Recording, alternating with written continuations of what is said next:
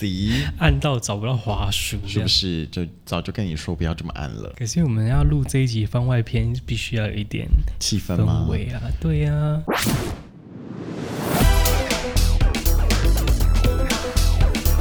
撞撞撞！这一集呢，是我某一天醒来尿尿的时候突然想到的，然后我就在半梦半醒间把它写在我的手机记事本。我觉得你最屌的是，你竟然还可以记得，就是要在半梦半醒之间做这件事情。但是因为我自己本身对于这种灵异啊、宇宙啊、深海啊，你说老高会讲的那种主题，对我就很喜欢啊，就那种没办法解释的东西，我真的真的超爱。我觉得梦境啊，它有时候默默的会反映一些我们自己现实面会遇到的一些状况，你不？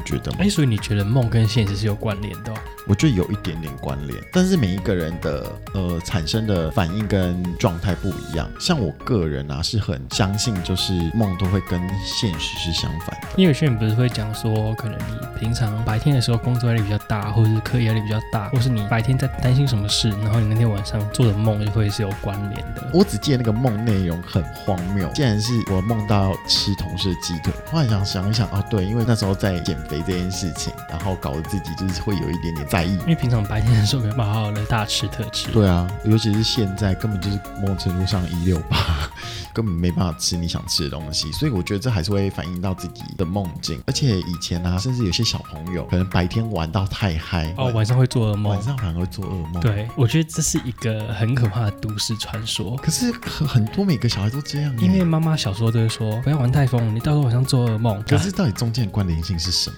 我就是因为 身, 身体过于疲乏。我小时候不觉得，但我后来长大后回想，我就是有遇过这种事情。我自己我忘记我做什么噩梦了，但是我醒来的时候就是一直哭，就是我爸看到我一直哭就跑出来就说哎你怎么了？ 我, 我什么也讲不好，我就是一直哭。然后我当时只觉得，可能我觉得那还是有一点点在半梦半醒之间。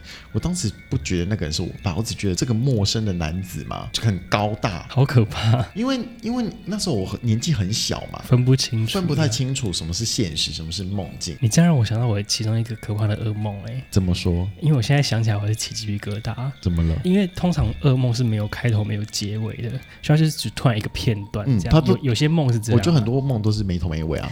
对，然后我就是梦到不知道为什么，我就觉得我家的厨房，因为我家厨房是就是两扇拉门，有点像日式那样。嗯，然后我就梦到就是那个拉门只开了一点点，然后我知道我妈在里面，但我不知道为什么我就躲在餐桌后面，然后偷看厨房里那个妈妈，然后那个妈妈是拿着刀子，我知道她要杀我，然后我就一直很害怕，我就跑跑跑跑跑，想说躲到我妈妈房间好了。跑的时候很害怕被那个厨房里面拿着刀的妈妈看到我，因为我想说被看到可能就要被杀掉。可是你家没那么大，你到底要跑到哪？对啊，我就很我就是小心翼翼这样、呃、想说去我妈妈的房间躲起来，因为他们房间比较大。嗯，然后就跑到他们的房间，发现我妈在床上。所以那个人不是你妈妈，那个是假妈妈、鬼妈妈。然后我就去抱着床上的妈妈说：“厨房里面你要拿刀杀我。”但是我同时间却抱着另外一个妈妈。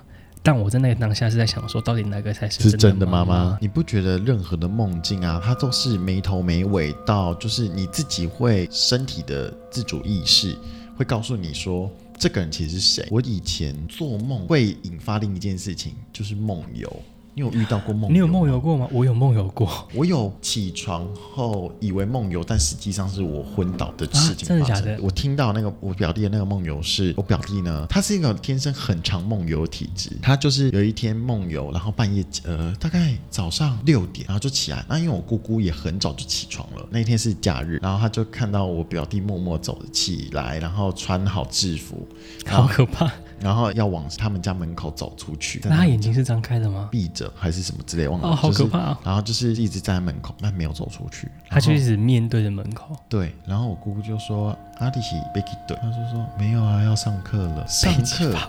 然后我姑姑想说啊又来了，然后他说没啦今天礼拜六呢，不用上课啦，赶快回去。哎、欸，你那个表弟是在我们灵异故事那一集讲说饮水机旁边有人那一个表弟吗？呃，饮水机有人那个是他妹妹，所以他们就是两兄妹，真的他们让他爸妈不得闲。然后我的话是有一次我在南部，应该是睡在我阿姨家，然后醒来的时候，我以为我又睡着了，但是我后来只是痛醒的，我后来才意识到，其实我醒来的时候我是站起来的，我离开床，然后我笔直的倒下去，然后我是头撞到地板，很痛。因为一般人如果你知道你要往下掉，你 身, 身体会蜷缩嘛，对啊对啊，手会去撑啊，撑嘛，或是保护自己。我是在一个完全没有去保护自己的状况之下，我就笔直的倒下去，倒笔直的倒下去，然后后来才慢慢比较清醒，然后说哎干，我刚刚应该是昏倒，所以这也不算梦游。其实我有好几个恐怖梦境啊，只是我不知道你会不会怕。哎、欸，我现在先这样讲，会不会到时候讲才不恐怖？然后我就嗯也还好，反正就是我有几个恐怖梦境，我自己觉得还蛮精彩的，是我到现在都还有把它记下来。我先讲一个比较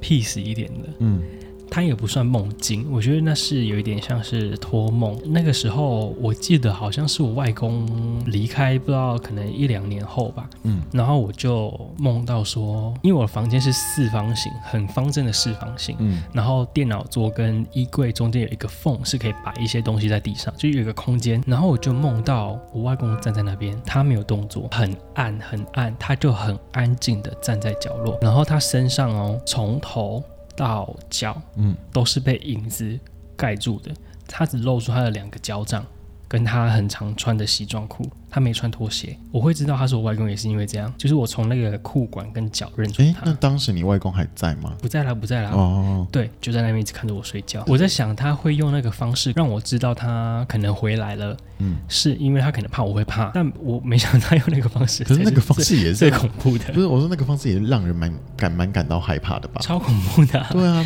我到现在都还一直记得那个画面。我突然想到一个东西，就是我已经忘记那个时间点是落在什么时候了，应该是我阿嬷还没有走的时间点，蛮奇怪的，就是明明人没有走，可是我却梦到，就是梦里面我当时那个时候我阿嬷已经走了，然后我是哭醒，因为我怎么会知道我哭醒呢？因为我醒来的时候，我的这边就是湿湿的，就是眼泪。嗯、对，然后我想说我是真的哭出来耶，因为其实现在在我脑子里面这个梦境还是有点混乱，应该怎么讲，有三个我，一个是不是张惠妹那个分身哦，不是一个我想不，不是，我想说梦里面有三个你，那你这三个人是你明确都可以感觉都是三个有意识的嘛？我在灵魂出窍的那两个视角看这个故事的发生哦。我第一个视角是梦到我蹲在我的房间外的地上，透过门槛看着房间里面的我在睡觉，然后我很害怕，很害怕，很害怕。之前我忘记是在哪个节目看到，好像是陈为民大哥讲说，如果你的梦梦境啊，你梦到灵异的啊，或者梦到一些什么阿飘啊，嗯，如果你的梦里面没有出现实体的阿飘，代表你在做梦的那个当下的现实中的环境周围是有阿飘的。那如果你在你的梦境里面是有实体阿飘，那你在做梦当下那个环境的周围是没有阿飘的，就它是相反的。现在这个视角是我蹲在我的房间门口，然后透过门看看在睡觉的我，然后我就觉得这个房间好挤，挤到我快喘不过气了，但我不知道为什么这么挤，我只是觉得很害怕，然后看着那个在睡觉的我，然后突然视角就切到从天花板上面看在睡觉的我，就第二个灵魂出窍的那个视角，然后我飘在空中看着睡觉的我，同时看到蹲在门槛边的我、嗯、然后我终于知道为什么这么急了，因为全部都是烧烂的人要爬上我的床，要接近在睡觉的我，所以我才会觉得房间这么急，全部都是烧黑的。但我自己在思考的点是，一定有一些触发点吧，我不知道我那一阵子现实生活中是要发生什么事了。我觉得梦很特别哦，就是你可能认真思考会觉得哎，这跟现实没什么触发的契机点，可是你就是会做一些很不相干的梦、嗯、我有一次在我也是在国中模拟考哦，哎，被鬼压，我趴下去那一刻还是被监考老师压压可能坐在我肩上对，没有，我就是我就是写完之后，然后我就趴下去睡、嗯、然后就梦到我在出一个灵异节目的外景，然后你这么小就在出灵异节目，因为从小就很爱看，那根本就是预知梦哎，对耶，真的预知梦啊！回回头来看是预知梦啊。那时候做了那个被阿飘压的那个梦，是我梦到我跟黄小柔，我们在出一个灵异节目的外景，然后我们那一节主题是要去一台被火烧烂的公车，然后去感应亡灵。然后我现在我脑子里还有很明确的记忆，那台公车被烧得多烂，它是整台黑掉，然后只剩车的骨架。梦里面、啊、说那个公车的第四个座位或第五个座位有一个怨气很深的灵体一直没有走，就我们走上去，的确第五个位置就摆了一个香炉，然后里面、哦、有一些已经烧掉的香，就是梦境里面是他要去体验，然后他就坐上去那个位置。最可怕的是他就突然头低下去，然后就开始哭，哎、欸，开始发生说，就这种哭声。在哭声发生的当下，其实我一直很想醒来，可是我动不了。我知道我已经醒来，可我真的动不了。我要动我的肩膀，我真的我就是没办法动。突然我的右边肩膀这边上面就好像有一个泡泡，嗯、突然就是轻轻的这样破掉，嗯，然后我就醒来了，真的很恐怖。很恐怖啊，因为毕竟你没有做什么噩梦嘛，所以今天这集大部分也只能由我来分享。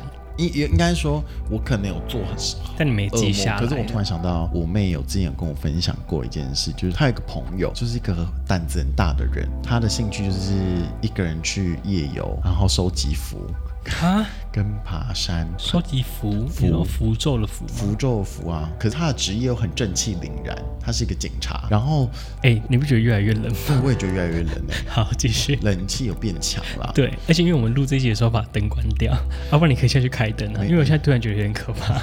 那我先把这个故事讲完。然后我妹就说，她那一天应该说念美术系，或是有些人可能有在绘画的、嗯，他们会去买那个一个木头人。我知道，我知道那个好可怕。他插在一个那个一个类似针。针上面，对 对, 对，就是一个人形木偶、啊。对，然后呢，他的那个人偶呢，假如说今天是举左手，他就放在他的那个床头柜。那醒来呢，就不是那个姿势。一开始以为他也是觉得他自己想多了，因为你知道，他就喜欢收集那种东西，然后本身就是胆子很大的人，所以他第一时间不会去思考到这个。隔天再睡醒。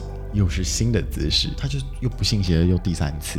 然后他第三次之后醒来，又是另外一个姿势，他气到，他不是他不是感到害怕哦，他是生气哦，然后就很认真对那个人偶说：“你他妈明天在别的姿势，我就把你扔了。”从那一次开始，就再也不会换姿势。人偶吓到，对，他竟然是去威胁人家、欸，哎，我觉得他超酷的、欸。那你相信托梦是真的存在吗？我相信托梦存在啊，因为我身边很多人很常很常被托梦，像我姑姑，呃，我的姑婆，她过世的时候，像我姑姑都有梦到她回来，然后她都是梦到她最漂亮的时候。我对我那个姑婆没有印象了，可是我姑姑跟我爸都会就说你那个姑婆年轻的时候很美，她回来看他们的时候是那。一种很漂亮的状态，所以我觉得托梦这种东西，你说真的是因为那个已经离开的人回来看大家吗？还是说是因为还活着的这些人们在怀念他，所以才想象到他到他的梦里面吗？我觉得这两者可能都可以成立。好，反正就是这一集番外篇算是 bonus 送给大家的，不管还有没有第二季，那大家就是且听且珍惜。拜拜，拜拜。